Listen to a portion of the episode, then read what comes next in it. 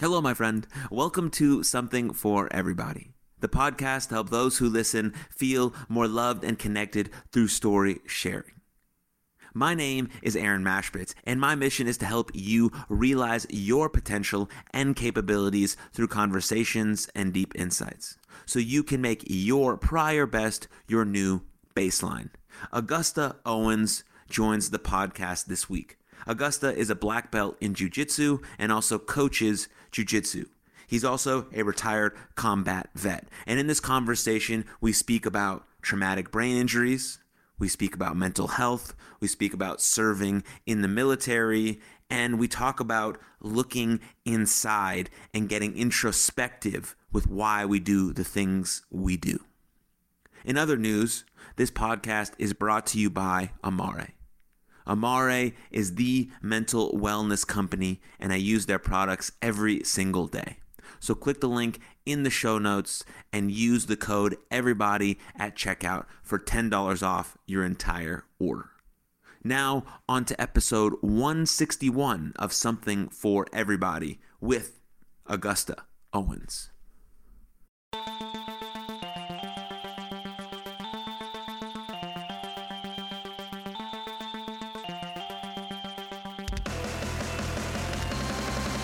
Hello, my friend, and welcome to Something for Everybody. My name is Aaron Machbitz.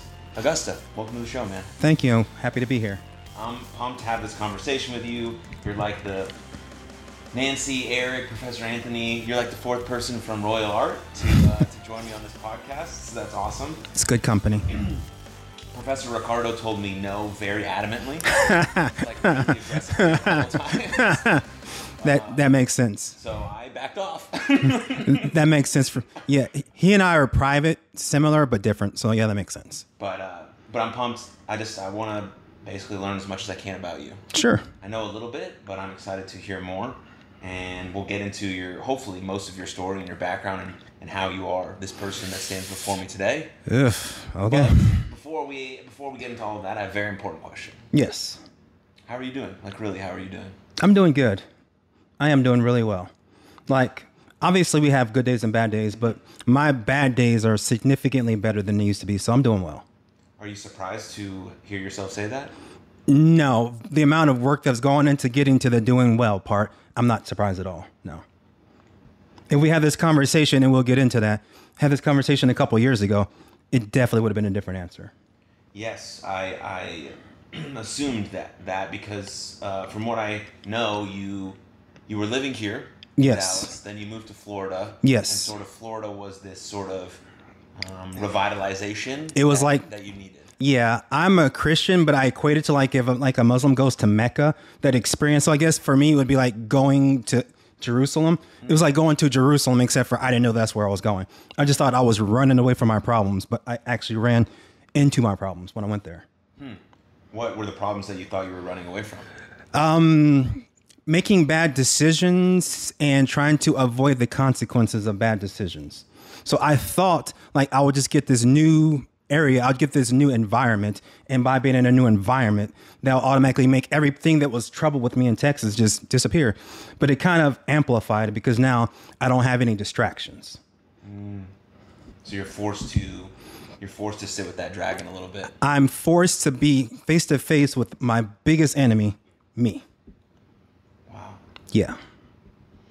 All right. Well, let's let's backtrack a little bit. Okay. So I know you were in the military.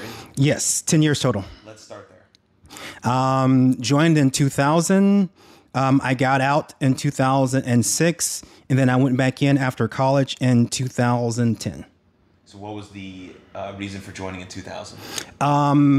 That would probably take some more backtracking, but I was trying to run away from my family environment. Would you want? Would you like to go there? Sure, that's fine. All right. Let's Sure. do that.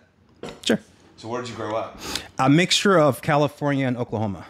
Okay. So California up until around the age of 15 ish, and then we moved to Tulsa, Oklahoma, and that's where I went to high school. And then right after high school, then you went to the military. Yeah, I couldn't get out of there fast enough. Yeah. Because what was happening? Um, my childhood was pretty horrible. So I just wanted to get away from the people who I thought were the problem, but they really weren't the problem. They just didn't have the tools to be what I needed them to be. Specifically talking about my mom. So it was just trying to run away. Like again, me running away from a problem, and the problem was me. It Seems like a recurring theme Yes, and it's going to be a recurring thing. Yes, that you've uh, that you have sort of have a, a handle on now. one hundred percent. And it took a lot of humility and introspection, but that's we, we'll get to that eventually when I got to Florida. That's what Florida was for. Yeah, Um, do you have any? You had any brothers, brothers and sisters? I have an older brother. Yes. And your mom was a single mom. And my mom's a single mom. Um, the dad pretty much is a sperm donor, wasn't in the picture. Um, my mom had us. She had my brother when she was 16, and she had me at 17. So she was a baby having babies. So that was part of the problem. She didn't know how to raise children, and she didn't raise children. We basically raised ourselves. Wow. Yeah. Oh, I when I think about those types of situations because I'm uh, I mean I can't relate to that situation Yeah. that you were in. I'm, feel like I'm one of the I say it all the time on this podcast. I'm one of the luckiest people in the whole world. I mean I think that I don't know how I got so lucky with And I always say, no matter if you have two parents and they're not great, if you the fact that you have two parents already set you up for more success. is is unbelievable. Yes. And so when I I heard Brene I don't know if you know Brene Brown. The name's not familiar. she talks about vulnerability a lot and she said if we can have this assumption that people are just doing the best they can it makes life a little bit better And it's funny you say that because um, I can't remember exactly how I worded but I just sent my mom like a, two weeks ago her Mother's Day card, and in that card I was reflecting because I've never actually had that conversation with her. I was reflecting how I understand you were a baby having babies, and now a man at 41. I see and I recognize how much you struggled and how much you put into doing the best you could to raise us, even though you didn't have the right tools, and I appreciate that. And I've never actually told her that until I sent her that card. And she can't. She called me like the next day, and she was like, "This is the best card you ever ever sent me." I'm like, "Well, this is the most transparent card I've ever sent you."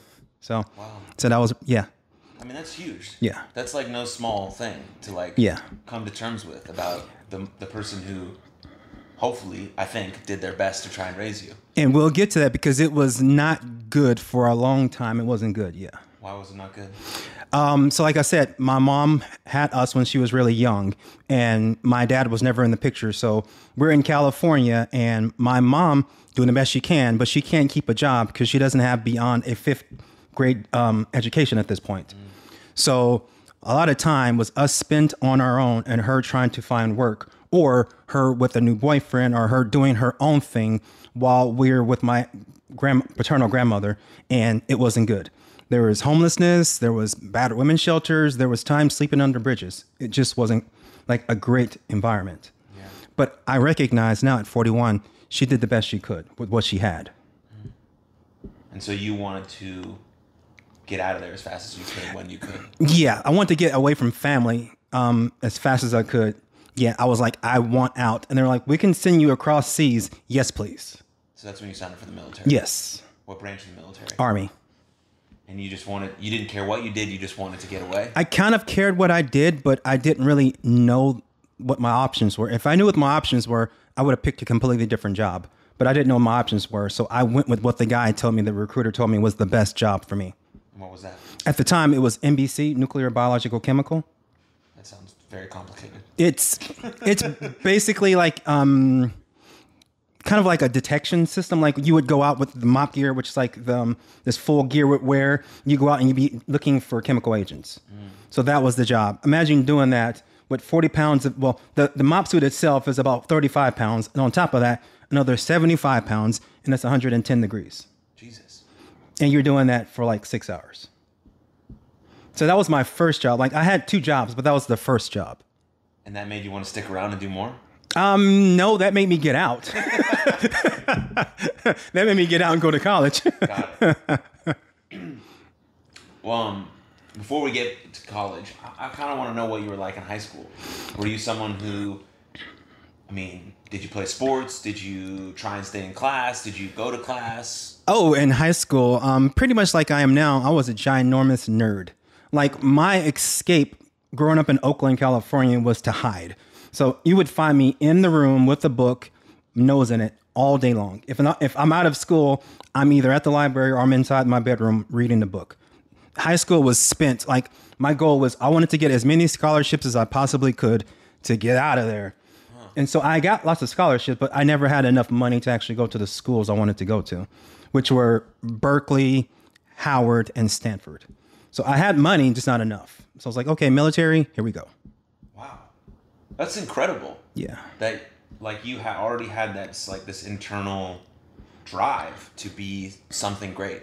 I because I saw the opposite daily. Like I still have family members that live in the same place doing the same thing, either in jail or about to go back to jail because they they're perpetuating the same thing. They're not like trying to grow. They're just doing drugs. They're selling drugs. They're not working. They're doing the same thing they've always been doing. Like I don't want to end up like cousin so and so. So I'm gonna do the opposite.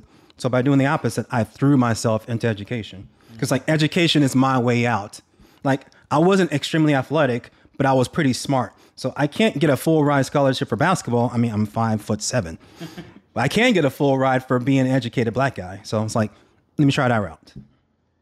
That this is a concept that I, I think about a lot, like this concept of role models, right? Because everyone thinks when you think about a role model, it's someone who you aspire to be. Yeah. But not everyone is fortunate enough to have that. Like I coach a 14 year old baseball team, so my huge honor and responsibility is to try and be a role model. Like this 14 year old can look at me at 30 and be like, oh, maybe I can do that. Maybe I can grow big and strong and work out and do jujitsu or get a college scholarship or whatever the case may be, is right? That's a positive role model. But a lot of times, and just like in your case, we have like the opposite role model. Yes. Like, but it's hard. You did an amazing job for a young person to see that and be like, okay, I can do the opposite of that. Like, it's hard to internalize that information and be like, okay, what are the things that I can do that are not like that so I won't end up like that? And but a lot of situations are like that, and we have to sort of. I think it's important to frame the role model aspect in both a positive and an opposite role model, like someone you That's don't true. want to be like, so we can give people options to still be their best selves, but not always have it in like this cookie cutter. You're always going to have positive role models. You're not. Yes, You're this not is true. Have that. But now it's kind of different because you can look at social media. Yeah. And you can always find the positive role model. It might not be the right person Yeah. but it catches your eye or it's something that drives you where you're like oh that's something i can do so it's, it's sort of a give and take but in like if you're just thinking about off the internet in the real world Yes. it's not always going to be this like this magical teacher who like loves you and guides you and treats you it's, it might be this person that you have all the time by you that's like i just don't want to fucking be like that Yeah, and I, if I'm being honest, I d- didn't have like a role model per se, like that was in my life. But I, I saw like role models, like second, I guess, like secondhand. Like I went to church occasionally with friends from school because going to church equals food. Like that was always my thing growing up. We didn't have any food, so wherever I need to go to get fed, that's where I would go. So I knew if I went to church with friends, I would get fed. So I would see like the, the youth pastor, like like I would never really talk to him, but I saw the way he interacted with people and I was like, oh, that, that guy's cool.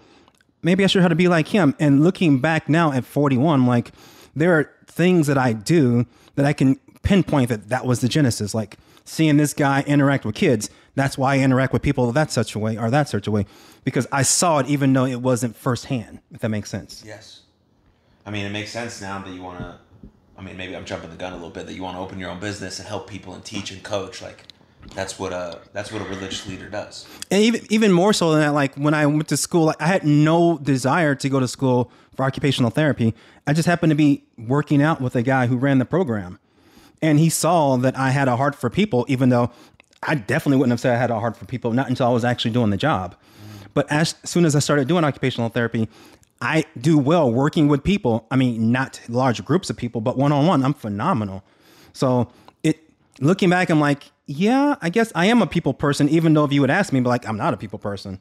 It's very situational, I guess, and it's weird when I think about it out loud. it's interesting Yeah, it's weird because it's situational.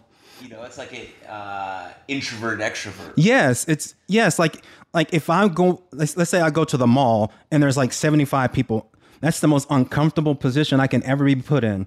But if I'm teaching a class in the mall, nobody's looking at me; they're doing their own thing. But if I'm teaching a class and there's 110 people looking directly at me, I'm perfectly fine with that. Love it. I'm perfectly fine. That's my natural element. I'm perfectly fine. So it's weird. Yeah, that is very interesting because no one in the mall gives a shit about you. Yeah, nobody cares. Yeah, nobody cares what you're doing.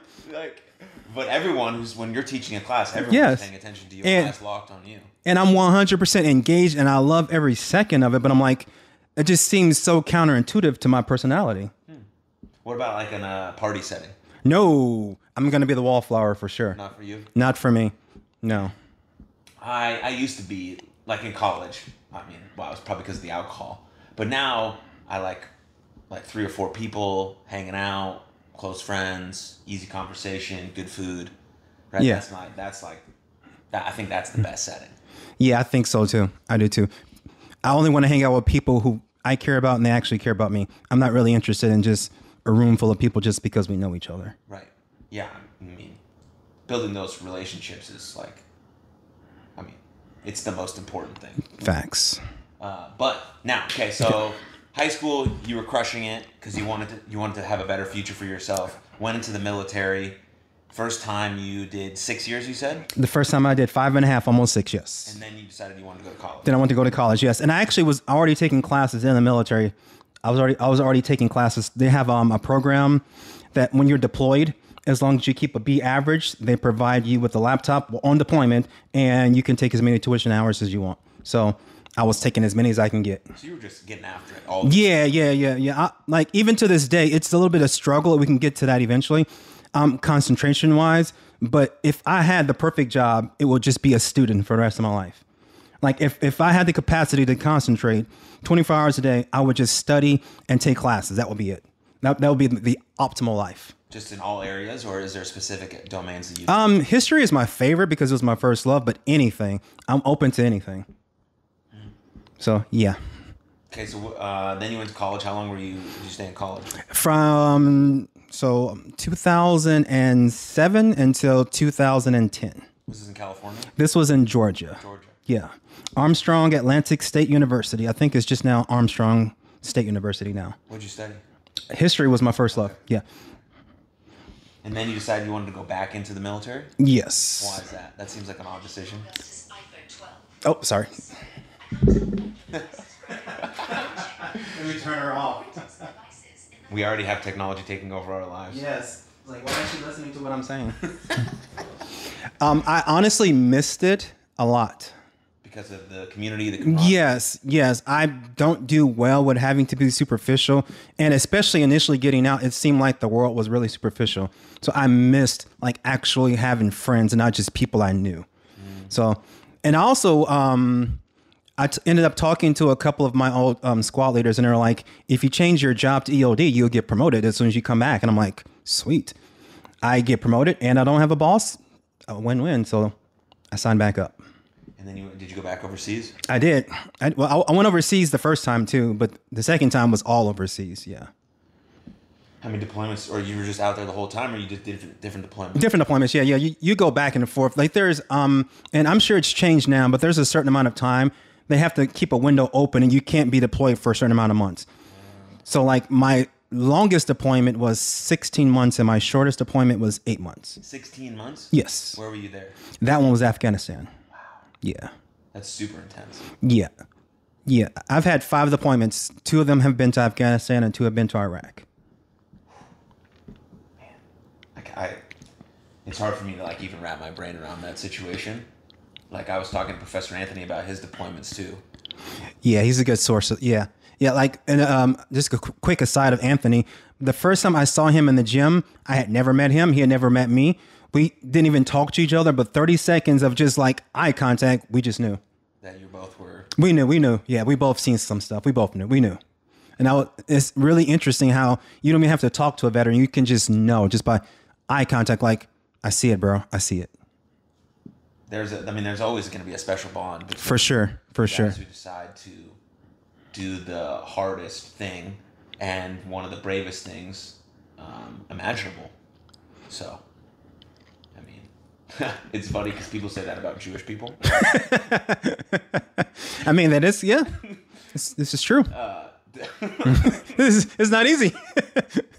It's it's just it's funny. like some obviously there's some parts about Jewish people that are distinguishable. Like me myself, I'll just talk personally. Like I have a big nose, and my last name is Machbitz. I mean, I think that's pretty good. if I had never seen your nose and I saw your last name, that would have done it for me. Yes, I would have know? known. I would have known. Yes. But it's funny. Like some of my friends are just like, yeah, you just know all of the Jewish people, right? Yep, all of them. Know all of them. no matter what. It's like, anyways. Um. So what? Um. Any. Like, what? Are, what are your takeaways from being deployed? Like, what what would you want to tell a regular civilian about what happens over there? Um, oh, what would I want to tell them? What do you think people miss, or what do you think a regular civilian just like goes over their head? Besides almost everything about it, but Yeah, it would be kind of it's kind of even hard to equate it to a person who's never experienced it because in a lot of ways, even to this day, I miss it. Hmm. Cuz life is so much simpler. I only have two missions every single day that I wake up. Don't die and make sure my soldiers don't die. That's it. I don't have bills, responsibilities, wives, girlfriends, all this type of stuff. None of that matters. All that matters is that we all come back off mission alive. So I miss that aspect of it. So what would I tell a regular person? It'll be really difficult to because I don't know if they would understand it. yeah, yeah, because you saying that's simpler than For 100% simpler. civilian life. 150,000% simpler. Yes. Yes. I only have two objectives every day get back to the fob safely, make sure everybody went on patrol with me, they come back safely. That's it. That's my only goal in life is to make sure we all come back. I don't have all these other things that are taking my attention. I have one primary focus, and that's the only focus. And I miss that. That's what drew you to it so much. That's what kept me going. Yes, 100%. That's what kept me going. What I would say to a regular civilian, if they were even remotely thinking about military life, depending on your job, I would highly suggest you don't get married.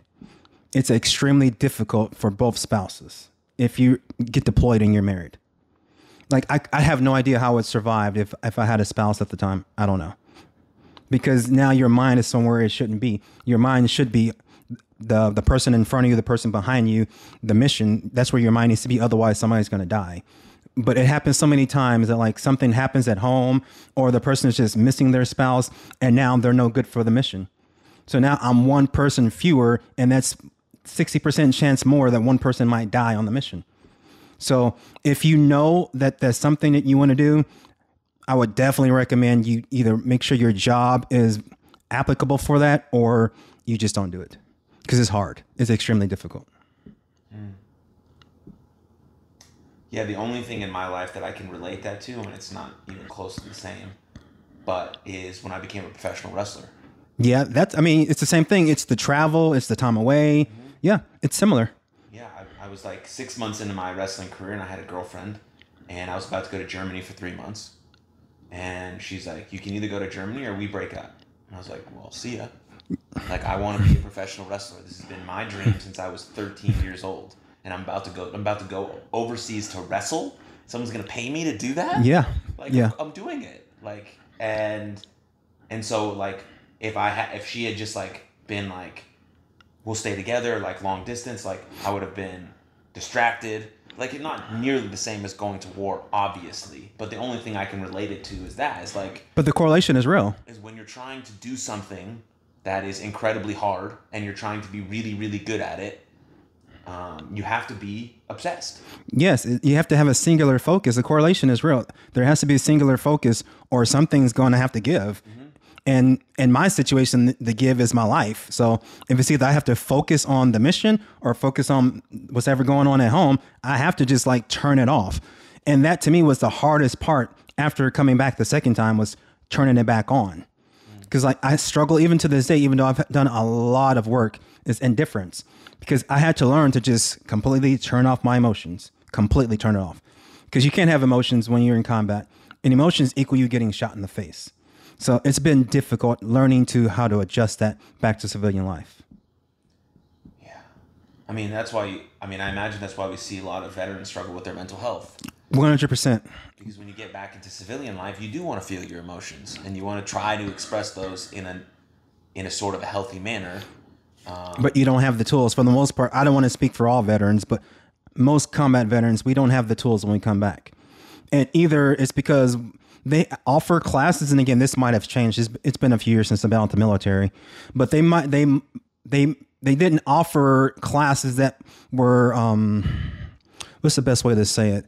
That were that were smiled upon. So like they would have training but if you took the training you'd kind of be shunned in the unit. So it was like do i want my boys to be looking at me sideways or do i want to get the help that i need? Like well i kind of have to I have to work with my boys, so I'm just going to go ahead and be like, no, I'm okay, and just suck it up. And then they get out, and now they're struggling. And again, it might have changed, and the stigma around it has definitely changed since 2016 when I stopped completely doing military things. But yeah, back when I was in, it was a big thing that you can't you can't ask for help. Like if you ask for help, that's weakness. You're you're admitting weakness. And if you're weak, we don't want you on the team. It's such a complicated like dynamic for a military person and their mental health Yes. because you are at war specifically when you're out there and when you're training to do these things like that's what you're training for now we might not be at war at this very moment but that's what they're training for Yes. and so you have to be in control, full control of your emotional state. You have to block out everything else and you have to be on this thing in the present moment with this because or else people are going to die. Yes. And then but then there's an aspect that when you're not doing that job, how are we able to then turn it on where we're able to be a full human? And that's the disconnect. and that's very hard. Yes. Like, and just to say that there's a lot of platitudes that get thrown out. Yeah, mental health matters and ask for help. And yeah, these things are very true. Like this is what I talk about on this podcast ad nauseum. But there has to be the bridge that gets you there. Yes. Right? It's like when people say, just love yourself. Well, I fucking hate myself. Yes. You telling me to love myself is, is like me trying to sprint across America in one day. This doesn't work. Yes. But there's a path that could be taken over a long period of time that might work. Just like you became a really good soldier, you didn't just become one overnight. 100% did not. Yeah. We have to be able to tell that to our anyone, an athlete who's struggling with their mental health, someone who's done something for a long time and got really good at it. You can do the same thing with your mental health, but you have to be able to start at the bottom of it. This Like- is good. Yeah. This is so good. That's what we have to be able to relay to these people who are elite at anything because they know that getting elite takes a long period of time. You're Yes. black belt jiu-jitsu. You didn't come become it yesterday, Definitely not. you know, uh, or it didn't happen overnight. Is what I mean. Yes. become yesterday, but you know. So if we could do that with our mental health, like okay, you have to start here. This is this is day one. Like you have to just be able to become aware that you have different emotions. Sometimes you get angry. What do you do about it? Sometimes you get sad. What do you do about it? Right? You're just first recognizing that there are different emotions and you don't have to shut them off immediately. Okay, now we go from there. We accept that we have those things. Okay, what's action? Because people, like specifically men, want things to be able to do. Like, Yes. how do I do so? Okay, I know that I have mental health. I know that I think, feel, and act, and, I, and it, it impacts my relationships. What are my action steps? Okay, how do I create a plan? Because that's what men need. They need a plan and they need to feel like they're doing something about it. And so it's different for women. They need a totally different mental health plan because their brain works differently than ours. Their biology and their physiology work differently. So for military women, it's different. Yes. But for military men, we need an action plan. Okay, you have to have you have to eat well, move well, sleep well, and think well. What can you do each day that might impact those things? And then how can you create a plan of attack? And where can you be six months from now? That might work. And I think that's how we have to approach it. And that's how I've been trying to That makes sense. reframe this mental health because it needs to be remarketed. Because everything is about marketing. Everything. Like people are not going to buy into something unless it's marketed well. And when people think mental health, they think mental illness, sick, depressed, sad. I can tell you for sure, my time, especially on deployments, that was the stigma. If you even mention the words mental and health in the same sentence, oh, you're crazy. You're, there's something wrong with you. We don't want you anywhere near the unit anymore. And so nobody said anything because the alternative was now to be shunned. Right. So yeah, 100%. And so if if we can remove mental health and mental illness, like if you are depressed, really depressed, like clinically depressed, or you have bipolar disorder or schizophrenia, those are real mental health conditions and they have a separate box over here. But if we're just talking about our mental health, which is basically our mental wellness, we can rebrand it to that. It's just how you think, feel, and act. So okay, so now we have to be able to change the two because they're not interchangeable and they don't mean the same thing. And I think that's happening. So now when people hear mental health, they think of like, okay, you're just working out for your brain. Yeah, there's there's a much better connotation to it for sure today than even five or, or definitely ten years ago for sure. Yes. So I agree with that for sure. Yeah, the way you worded it was perfect. That was perfect. Oh, thank you. Well, I've been working on. I've been I've been in this sort of talking about this since 2018. So I'm you know trying to get more sophisticated with how I talk about it. Yeah, But I think if we if we rebrand it in that way, like an athlete would approach anything, or like a, a military person would approach getting better at something, that's how, at least speaking from a man's perspective, we need a, an action oriented plan, not just like feel these feelings. Okay, well, like that's cool. Yeah, yeah, I want to feel these things. Like I want to feel love and compassion. And Yeah. When I'm angry, I want to be able to tell my spouse that I'm feeling angry. But like, what's the next step? yeah. Like, what do I do now? Like, I felt it. Now what? Like, okay. But so that's that's where I think it needs to go. And I think if we get that, then we're. I mean, we can we can be an unstoppable because then we have a, we have a grasp and an optimal grip over our mind and body and how it connects and how we can go about our life. And then when we do get sad one day or we're thinking about our grandma who passed away or you know or we got in a fight with our wife, we can handle it because those are like regular normal things that happen Yeah. to people, Now you have coping mechanisms. which I'm sure you've uh, developed over your time Yes, yes, and mine may not be the the same for everybody's, but yeah, yeah, I, have definitely developed some, especially in the last couple of years, that have helped me a lot for sure.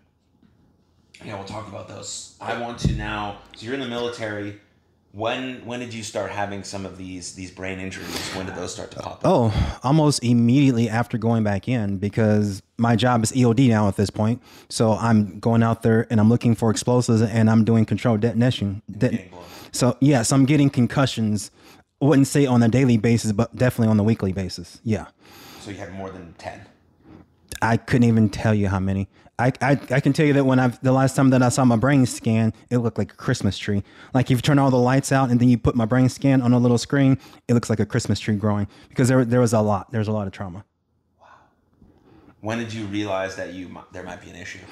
Probably around the second, maybe even the third year back in. So I went back in for five. So maybe about the third year back in. That's when I started feeling the symptoms, and the symptoms progressively got worse. Light sensitivity, migraines, nausea, dizziness, disorientation. All these things started to progressively get worse. Do you have like memory loss, slower speech? Uh, that didn't come until the very last brain injury. That's when it, that just it all hit me like a sack of bricks. So you, you felt all this stuff, and then you were still going back back into the field. Yes. Yes, because again, if I say I have an issue, now I'm blacklisted. So it's better just to keep my mouth shut and just take my Motrin and keep going. Was it smart? Definitely not. But in the culture in which that we currently had, it was that or the alternative, which is to get shunned And never be back with your boys. and never be back with my boys. I'd be off in some other platoon that were probably a bunch of not so good soldiers. You you would you would basically have rather died than have that happen. I would rather die than to be with people who I didn't trust to be on a mission with. Yes. Wow, That's really intense. Yes. And then it came to a point where it was just enough. Like, Yeah, and, couldn't handle it. and it was so mundane what did it for me in 2016. I even remember the day because it was two days before my birthday, June 7th, no, June 6th, 2016. Your June birthday? Yes. Me too. Yeah, June 8th. Yeah. June fifteenth. It's nice. Oh yeah. Happy almost birthday. Thank you, thank you.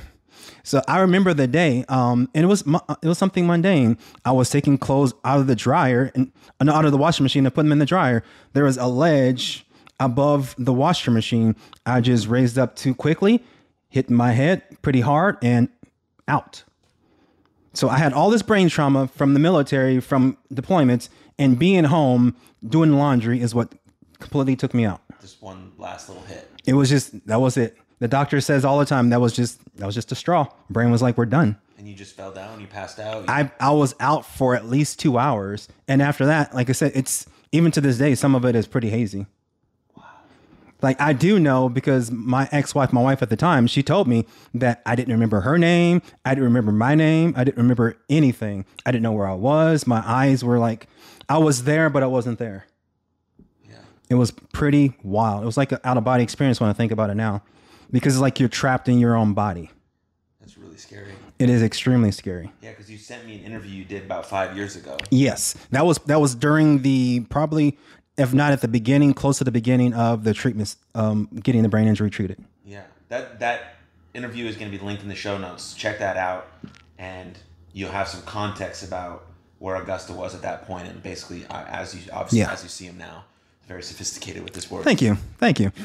Um, so that was 2016. Yes, So What happened after you hit your head in the laun- doing laundry?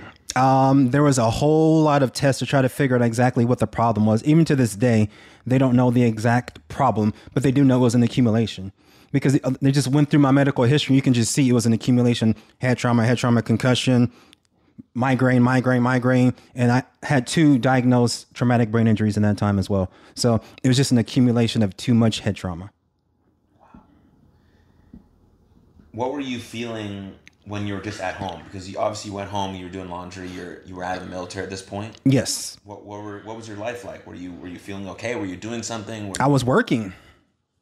I, I was on terminal leave. I was working. I was I had a, a a therapy job. Mm. I was just living a regular life, just working. I'm like, I was not a great person, I would say for sure, because this is before I started getting help that I needed.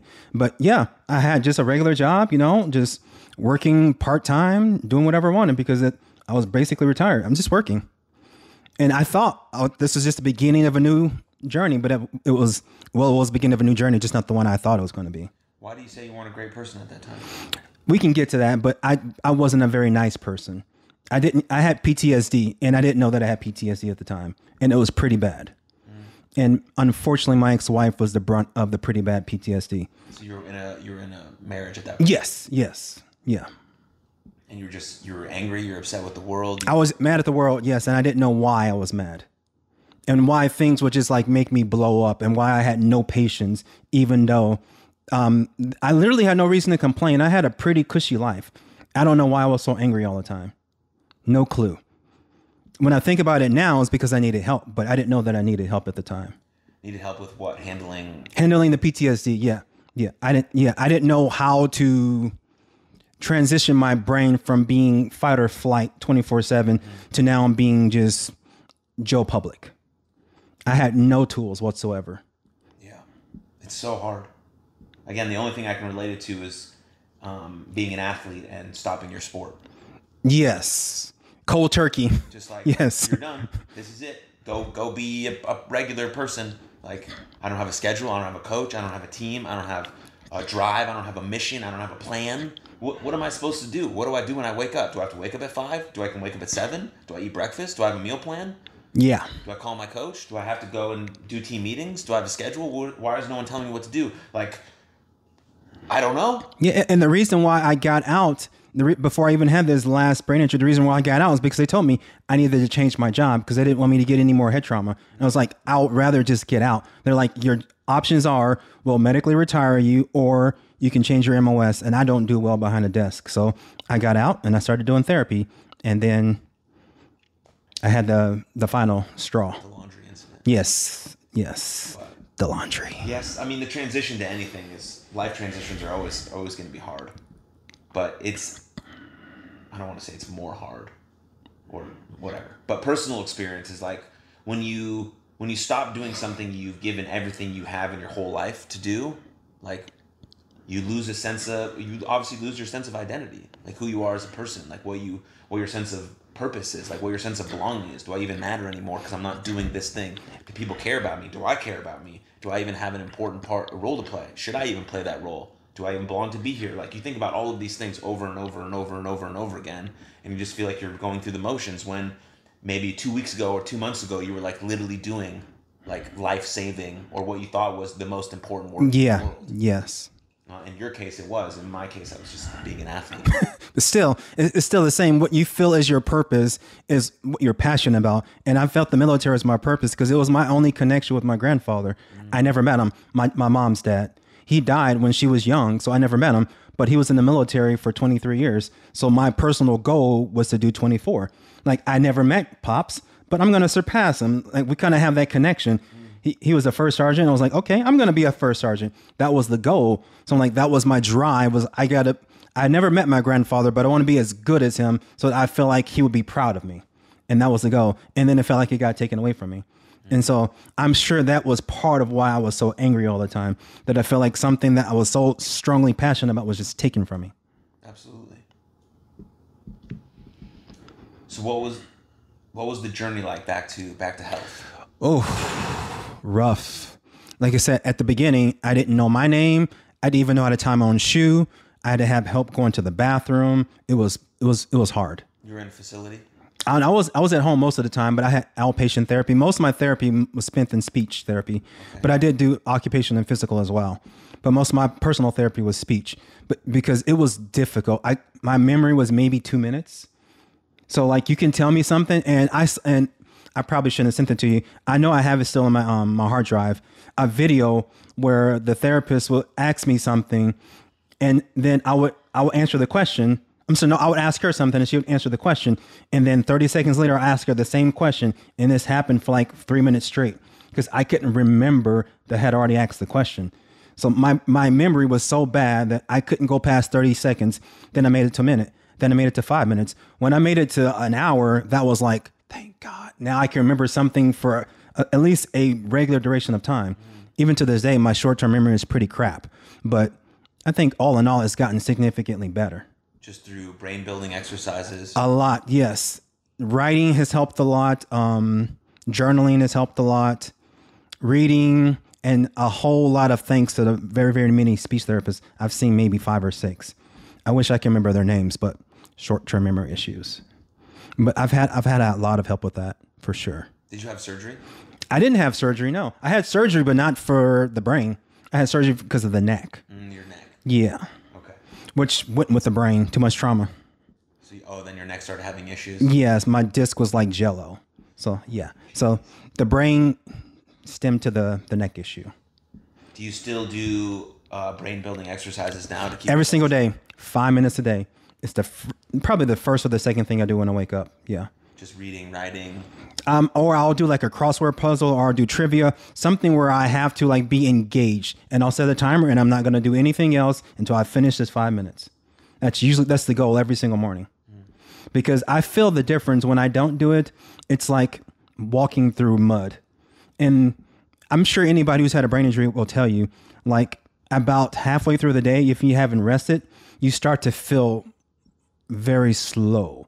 So like if you ever see me like I don't know, let's say after 7 p.m. and I haven't taken a nap that day, you'll you'll notice a difference. Like I have a friend Kevin. We went to um, ADCC last year, and he saw the difference. Like it was after 7 p.m. I hadn't taken a nap. My speech started to slur, and I started to look like glassy eyed. It's just the change that come because your brain starts to cycle down. So doing the exercises and rests are 100% necessary. A nap is a is a fantastic way to rejuvenate yourself throughout the day for anyone. the the coolest thing and the, for me was that um, I actually had a doctor um, when I was when I started working part time again who wrote me a doctor's note that I had to take a thirty at least a thirty minute nap. But like, hey boss, see that thirty minute nap? Let's make it happen. I mean, super beneficial, but also yes. that's how sort of whack our society is that we can't even get a we can't even get a thirty minute nap. Yeah. Yeah. Like we have to we have to like get it signed by a professional. I can't just be like, hey man, can I have a, can I have a break in the day? Like because it's like I tell you before we started, like I will tell people, like you know, like yeah, I've had a brain injury and I have such and such issue, and be like, oh sure, okay, whatever, bro. But unless you've actually seen, like, if the people watch the video, my previous video, unless you actually seen where I used to be and where I am now, you won't understand. Yeah. Because it's night and day. So a lot of people, like anybody who meets me now, they'll never know unless I tell them I had a significant brain injury, or unless they see Rhino. If they see my service dog, then yeah, like okay, there's something different. So what is it with the dog? But unless they see the dog, they will automatically assume I'm fine. right. And that's the benefit and the, the problem with having a brain injury is that it's not physical. So people assume you're okay unless they see the signs. Yeah. Yeah, I mean that's that's all of the invisible things, right? That we can't see that, you know, people just assume we're all right. Yeah, you're like, oh yeah, yeah, he's healthy. Look at him, he's healthy, he's fine. I mean, internally, I'm like, I'm holding on by a thread, but like, look at him, he's healthy, he's okay. Yeah. And so this time that you were you were trying to get healthy, you were you were married. Yes, And I- initially, yes. That was very hard on your relationship. Extremely difficult, yes. And if I'm being honest, I didn't handle it the best. So yes, it was very, very, very difficult. And I admit I was not the best person to be married to at that time. So I, don't, I can't say her name, but God bless her because she put up with more than most people would have. yeah. Well, thanks. Kudos to her then. Yes, yes, Through that time. yes. She, she got me through the hardest part for sure. and then that led all the way up to obviously you guys getting a divorce, Yes. and then that led to the move to Florida. Yes. So after we after our divorce was finalized and we sold our house, I was supposed to move to Florida with my brother, but he ended up getting a um a raise at the last minute, so he didn't move. But I was like, I'm I'm gonna go. I need a new setting, a reboot. So I was like, okay, I'm just gonna go to Florida. I'll get away from Dallas, get away from Texas. I don't want to have to think about this. I'm gonna go there and I'm just gonna start anew. And that was the goal. But God had different plans when I got there. I think it's time now because I think jujitsu has a lot to do with your Florida trip, Jiu-jitsu has a lot to do with my pro- progress in general. with everything. Yeah, yeah. So- it's been it's been the one constant through this entire story. So when did you start jujitsu? 2013. I actually started um, um MMA first. Okay. So shout out to um, Jason Sampson. He was my very first MMA coach at Moeller's MMA. Nice. So that I first started with MMA and boxing, and then I had an amateur fight, and I got completely obliterated. I'm like, I got to figure out what this guy did to me. So I took a jiu-jitsu class, and that was the end. He choked you out. Yes. Yes. And I was like, I got to figure out what the guy did. So I took a jiu-jitsu class and that was it. I was sold. You you liked it more than striking. I liked it not getting hit in the face. Yes. Yeah, I think it's probably good for your brain. I think so too. I think so too. oh, and then you fell in love with jujitsu. yes. And lo and behold, it's a passion. It's what I want to do with the rest of my life as far as work is concerned. That's so cool, right? Yeah. So cool. Uh, so you continue to do jujitsu throughout all your um, There was- brain injuries. Or was there there moments you had to pause it a little bit? There was like, I had to take off 15 months when I had the neck surgery. And I had to take off the first six months initially after the, the, the brain, the ser- serious brain injury. So close to two years, there was a break. But before and after that, yeah, I was in it. I imagine jujitsu is so good for your brain and body health. it, it like I said, it's been the most it's been the biggest constant in all of my story because I felt the most me on the mat. Like I might have the light sensitivity, I might feel nauseous, I might feel like I have zero self-confidence, but jujitsu it it levels the playing field. As soon as I get on the mat, I feel like myself.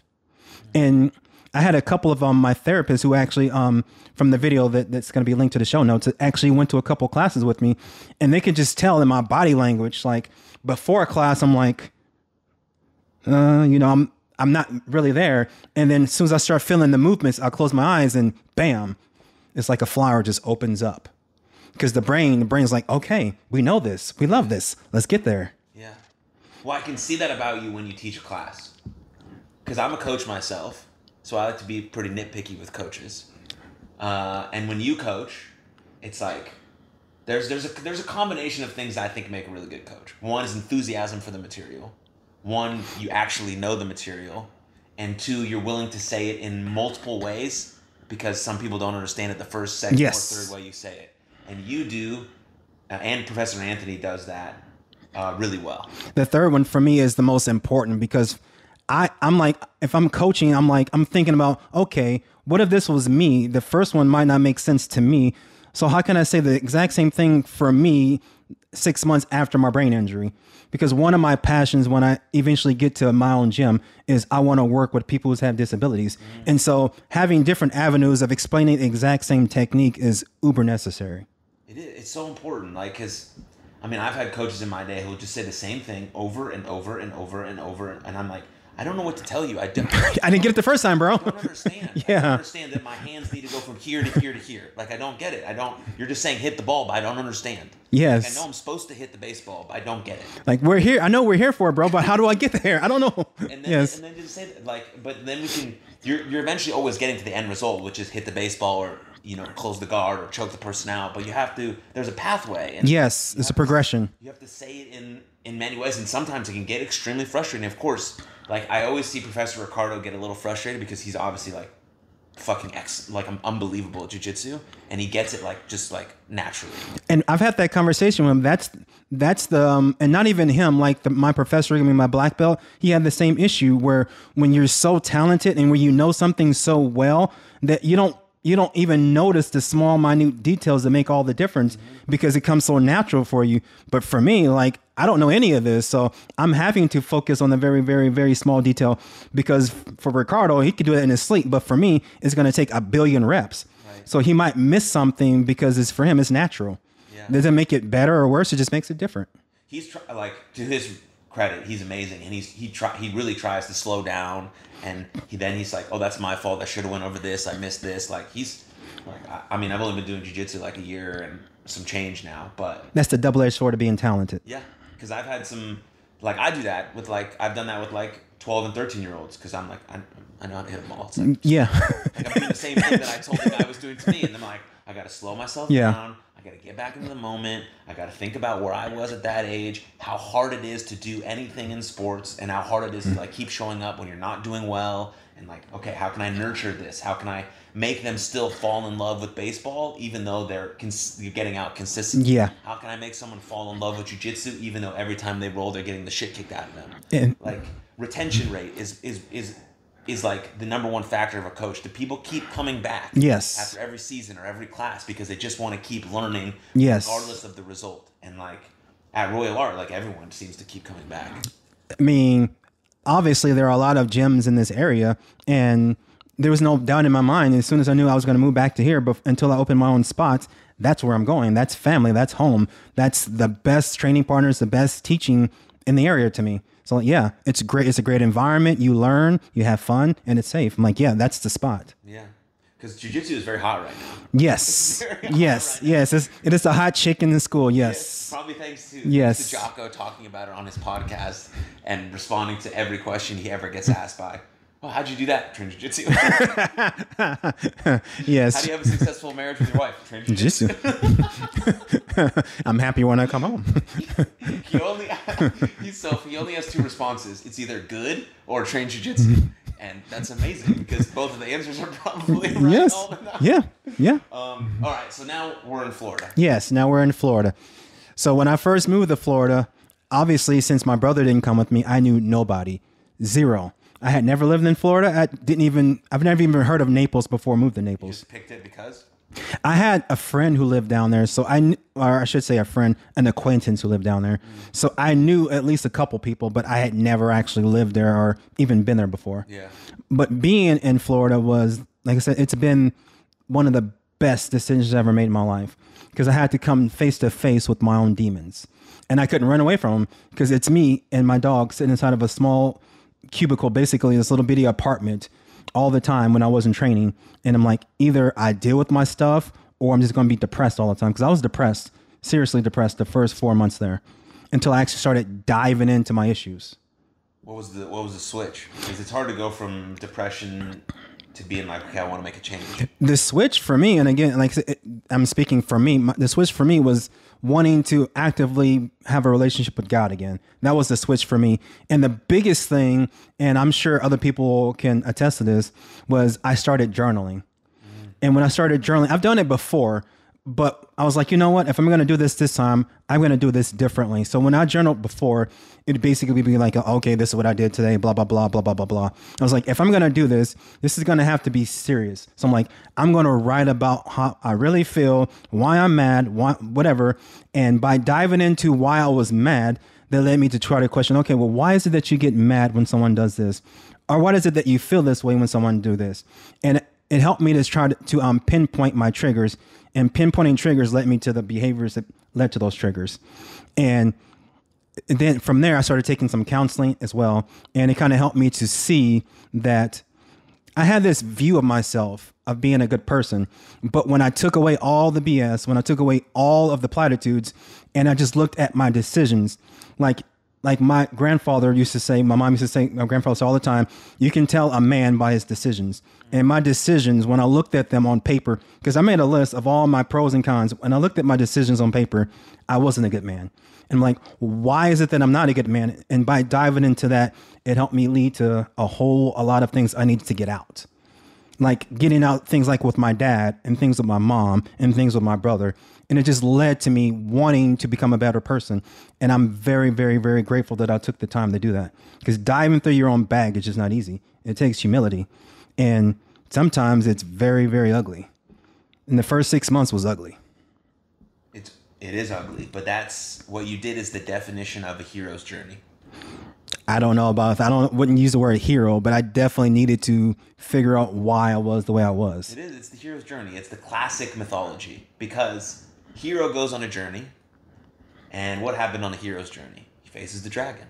What's the dragon do? The dragon tries to burn that motherfucker down, and the hero, if he's a real hero, he gets back up. Sometimes he gets back up, then he gets back down, and then the dragon gets bigger. Then he picks up a fucking sword and he cuts the fucking dragon head off, and then he makes it to wherever he's supposed to make it. And then he keeps going through this journey over and over and over again. It's not like you reach the top of the mountain and then everything is sunshine and rainbows for the rest of your life. You go on the hero's journey for forever. Yes. So you have to make that initial step to face the biggest dragon head on and be like, okay, you've been burning me down for a long time now, but I'm gonna face you and I'm gonna grab this sword and I'm gonna cut your head off. And that's what you did. And then there's a freedom, I Yes. think, at least, Yes. that comes to like a like it just fe- you feel lighter Yes. and you like can move about your life a little bit. And even when there's like that little annoyance or the thing that actually does make you mad, you're like, it's actually not that big of a deal. Yes, and the biggest takeaway that was like my aha moment is that I realized at about month seven, I didn't actually love myself. Mm. And by realizing that I don't love myself, it helped me realize why I didn't love my ex-wife mm. because I didn't even like me. So how I can I, I don't I don't know how to love her because I don't know how to love myself because I was never shown it. My mom was never there. I didn't have a dad. I was never shown what love looked like. Mm. So I had to look at the um I'm trying. I'm not sure the best way to describe it, but I had to look at like what is the um, the boundaries, what is the parameters of what love is supposed to be, and by doing that, I started looking into the Bible and seeing, okay, this is what biblical love is, and so there has to be something to this because it's been working for thousands of thousands of years, and so I started internalizing that, and then that helped me to get to this place so that I can love myself, and by loving myself, it freed me up. Now I can be loving to other people because I'm happy and I'm content within me. And so I don't have this like, well, they don't they won't like me because of XYZ or this person won't like me. Like, no, I love me. So whether they choose to love me or not, I'm happy with me and I can project love to them no matter where they are. And it's been very, very, very freeing for me. So beautiful. It's it's like I said, bro, it's been the best thing that happened to me. Just understanding why it was that I was the way I was and how can I fix that and then taking the small steps to fix it. Yeah. And this all happened in Florida Two and a half years in Florida. Yeah. while you're training jiu-jitsu, obviously. all the time. I was yes. I t- at this point, I was teaching classes and I was training probably five times a day. Five times a day. Yeah. So five times a week was coming. no, no, no, no, no. So so I'd go to the seven a.m. class. I would go to the 10:30 10:30 class, which is the class I would teach. I'd have a private lesson around four. Then I'd go to the five thirty gi class. Sometimes it was a gi class. Sometimes it was kickboxing. And then I would go to the um, the seven o'clock no gi class. So there was three or four, sometimes five classes I'll take in a day. Oh, baby. Yeah, so that's how I got my black belt because they got tired of seeing me. So you got your black belt out there. Yeah, I got my black belt in Florida. Yes, yes, What an honor. yes. What does that feel like to get a black belt? Um, like I wasn't ready, but it was. It felt great. It felt great, but I, I still don't. Some days I'm like, I don't know if I'm ready, and then I put it on like, yeah, I'm ready. Yeah, I'm ready. Yeah. Or sometimes I'll have a really hard roll, like I roll with Igor, and I'm like, oh, I'm definitely not ready. And then I'll roll with another black belt. Oh, okay. They beat me, but they didn't beat me too bad, so maybe I'm ready. Okay. So it's it's it's daily. Daily, yeah, of course. It's daily. Yeah. Wow. And then you decided to move back to Dallas. Uh, well, I had a my, like I mentioned before. My friend Kevin, he's a black belt. He's actually been my biggest mentor in Florida as far as jujitsu.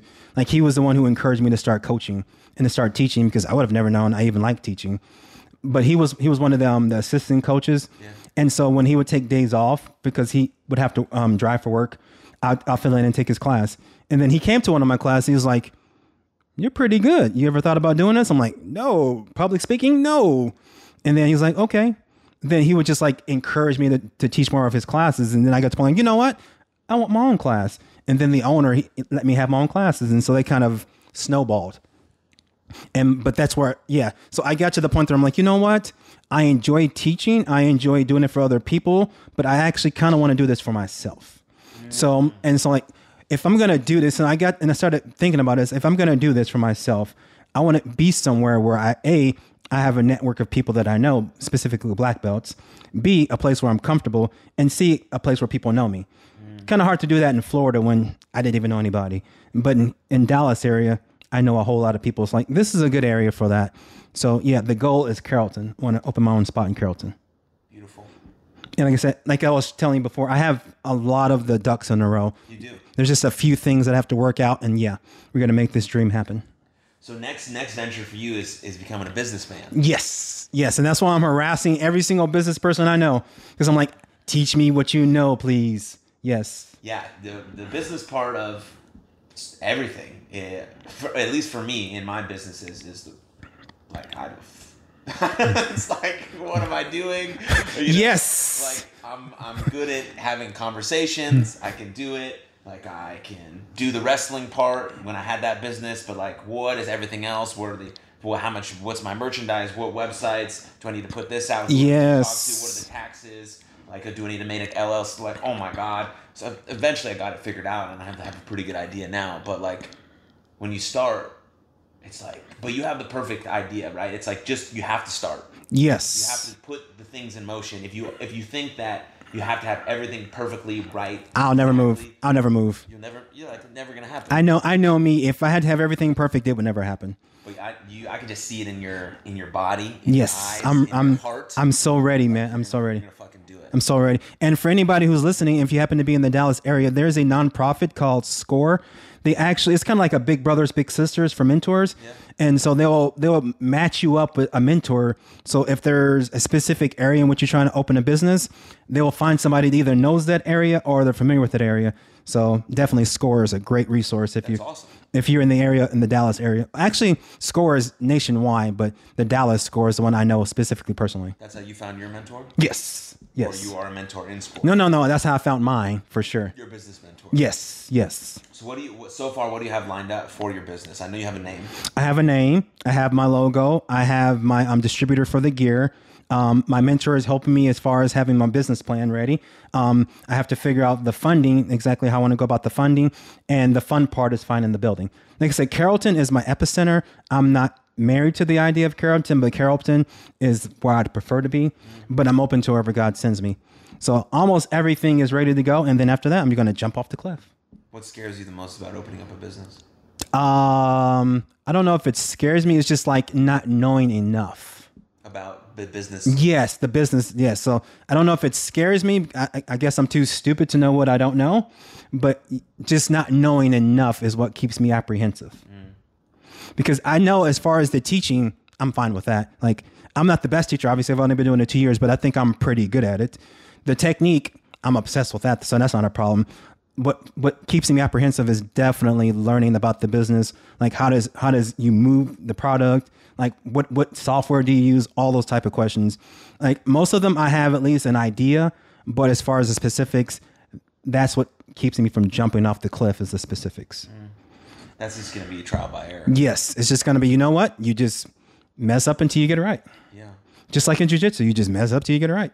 Absolutely, absolutely. There's, I mean, there's no, there's no effort without error, One hundred percent. and that, and that's beautiful because you have a sp- specific, you know, group of people that you really want to help. Yes. With your jujitsu being the vehicle, but everything else sort of being Yes. encapsulated. And and I see and I see for me personally, I see jujitsu as like a ministry.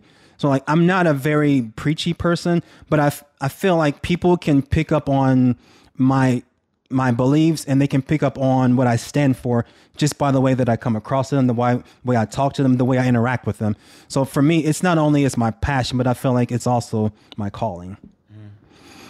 So your faith is still a big part of your life now. 100% yes. My faith is the only thing that's making me want to open this gym because I know that I can reach people for for God by doing this venture. And if it ever becomes about me, then that's when I need to stop because it's not about me. If it like for me, if if the gym is ever about the head coach, the the, the gym is probably going to struggle because it becomes pride, and it has to be that person's way or no way. And nobody ever wants to be in that type of environment because it usually becomes toxic. Mm. So yeah, I want to make this about God, but at the same time, there's certain segments of the people, a population, I feel like they kind of be just migrate to me. Like people with disabilities, those are my people. Veterans, those are my people. Like they're just sections of the the population are just naturally people that I have things in common with. Yeah. And jujitsu is such a tool, man. It's such a tool to make your life better. One hundred percent. Yeah, like, and that's going to be part of my website for sure. Like part of my story. Like, there's no way that I will be where I am today if it wasn't for jujitsu. It, it was a huge tool that I use in my recovery for sure. It's, I mean, it's just like everyone says it nowadays, but it's, it's so important. Like deciding to do voluntarily something that's really hard And something you know you're going to suck at for a very long time. and still showing up. Yeah. And and like jujitsu is this this simulated struggle. Yes. so that when you get out into the real world and shit hits the fan and someone punches you in the face, not actually literally, maybe literally, Sometimes. Yeah. but, Sometimes. you know, like life punches you in the face, Yes. you're like, okay, I've, I've been in this, I've simulated this struggle before. Augusta tried to choke me out two days ago. That sucked, but I got through it, so Yeah. I can get through this thing right here. 100%. Um, and so everyone needs. It doesn't have to be jujitsu. I just talk. I just happen to talk about it a lot because I've I've fallen in love with jujitsu um, over the last year and a half. I've had all these other hard things that I've been doing, baseball and pro wrestling career, and I needed something else to keep me motivated. I'm a pretty motivated guy, but I needed something other to keep my competitive spirit going. Yes. And jujitsu is that because I'm awful at it. Some days I do. I'm like, oh, that was pretty good, pretty good day. Nice. And then other days it's like, holy shit. You know, but then there's always people who are better than you, which is awesome. There's always people who are going to humble you, which is awesome. There's always something you can learn. Like over 20, 30 years of my life, like I can think Facts. about doing this. Facts. And there's tournaments I could enter. That's not something that really excites me right now because I get enough competitive rolling at the gym, which is great. So it's just like you got to find something, whether it's a Spartan race, a tough mudder, Yes. you know, a marathon, a, whatever it is. Like you, like commit to being bad at something Yes. and say like I love it. I don't care that I'm bad at it. It's awesome and I love it and I'm gonna keep doing it. And there's no expectations about myself. I'm not trying to be a professional at it. I'm just trying to do it. Yes. And And there, it- there, there's a beauty in that. There's a beauty in doing it just for the love of it. Like there's never, obviously, nothing ever wrong with competing in any sport, but there's a beauty about just doing it. Like, like a perfect example is George St. Pierre. Like he's been retired for years, but he still trains because he just loves the training. Mm-hmm. There's a beauty in just in appreciating the struggle of the training. Absolutely, absolutely, and it just makes makes life better. It does. It does because life is hard. It's stressful. It can be. It can beat you down. There's suffering. There's pain. There's loss, but there's also really, really quite amazing things. And, Yes. and life is beautiful, and relationships with your loved ones are like the most unbelievable thing. And seeing yourself succeed at something, and like congratulating yourself for that, and and sticking to something so long that you like get better at it, and like holy shit, all that stuff is amazing. And so there's both sides of it, and um, we got to be able to accept both sides of it, but like lean Yeah. into the stuff that's that's quite good and amazing and makes life great. Yeah, it's easy to do things that are easy. I mean, we can all do that, but it's when it's something that's difficult. Like, what what is your reaction? How do you respond from the difficult? That tells you who you are. That tells you where you are. If you can respond to something difficult in a positive way. So when I get smashed by Anthony or I get smashed by Igor or whatever it might happen to be in your life, and you bounce back with a positive attitude, that's it. That's the point. That's the gem, Yes. and that's and that's you building up your self worth. Yes. Yes. That's you building up love for yourself. Like how do you how do you begin to love yourself? Well, you do things that make you want to love yourself. You do things that make you want to have that are esteemable acts, right? You, Actions plan. Yes. that's the action plan. you build up this I say this in every episode, but I'll say it again. You build up this undeniable stack of proof that you are the person you say you are because you've outworked yourself down. And I like that.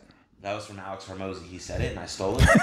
so I give him credit. Shout out to Alex. Yeah, you have this. You- you just like even when you have a bad day, you're like, oh, I just I've done this for 365 days before this. Like this was one bad day. Who cares? I'm Yeah. still the person that I say that I am. Yeah. I still have high value, high self worth. I still love myself because I've done the work. Because there's an action plan that came before it. Yes. I'm not just saying these like empty platitudes in the mirror and hoping that it works out. Yes, when you've done the work, you there's a security in that. You just know because you've put you've put the grind in. You just have security in that. Yeah, it's amazing. Uh, anything else? Anything else you you feel like we missed? You want to share? You want to touch on? Oh, this is more talking about myself than I ever have. So I don't know. if you have a question, I'm always transparent. I got one last question. Sure. If you, Augusta, we're gonna put up a billboard and a million millions of people every day we're going to see that billboard, what would you put on it? Love yourself. Always will say love yourself. Beautiful. Anything on the other side? On the other side, love others. Love yourself, love others. Yes. That's a perfect way to end. Thank you, man. Of course. Appreciate you, I appreciate the conversation. Of course. Thank you guys. See you next time. And if you want to learn more about Augusta, all the stuff is linked in the show notes, the interview and his Instagram. But uh, um, I'm sure he'll be back on the pod. But thank you and see you next time.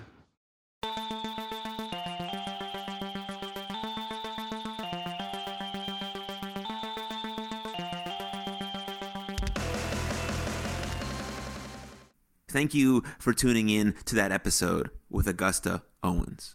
What was your biggest takeaway from that episode? Which portion of the episode resonated with you most deeply? And if you enjoyed that episode, please share it with a friend because the podcast grows from people like you sharing it with people like you. And please don't forget to leave us a rating or review on Spotify or Apple. And in other news, if you would like to receive a short email from me every single Friday on one big idea that I've been thinking about that whole week, sign up for my Random Stuff Friday newsletter at aaronmachbitz.com. But the absolute best way to support me and this podcast is through Patreon. Patreon.com slash Aaron Machbitz directly supports me, this podcast, and my mental health nonprofit You Are Loved. All of those links are located in the show notes, so check them out and see which one might work best for you. Thank you. But most importantly, above all else, above all else, please take good care of yourselves and others, and I'll see you next time. Lots of love. Cheers.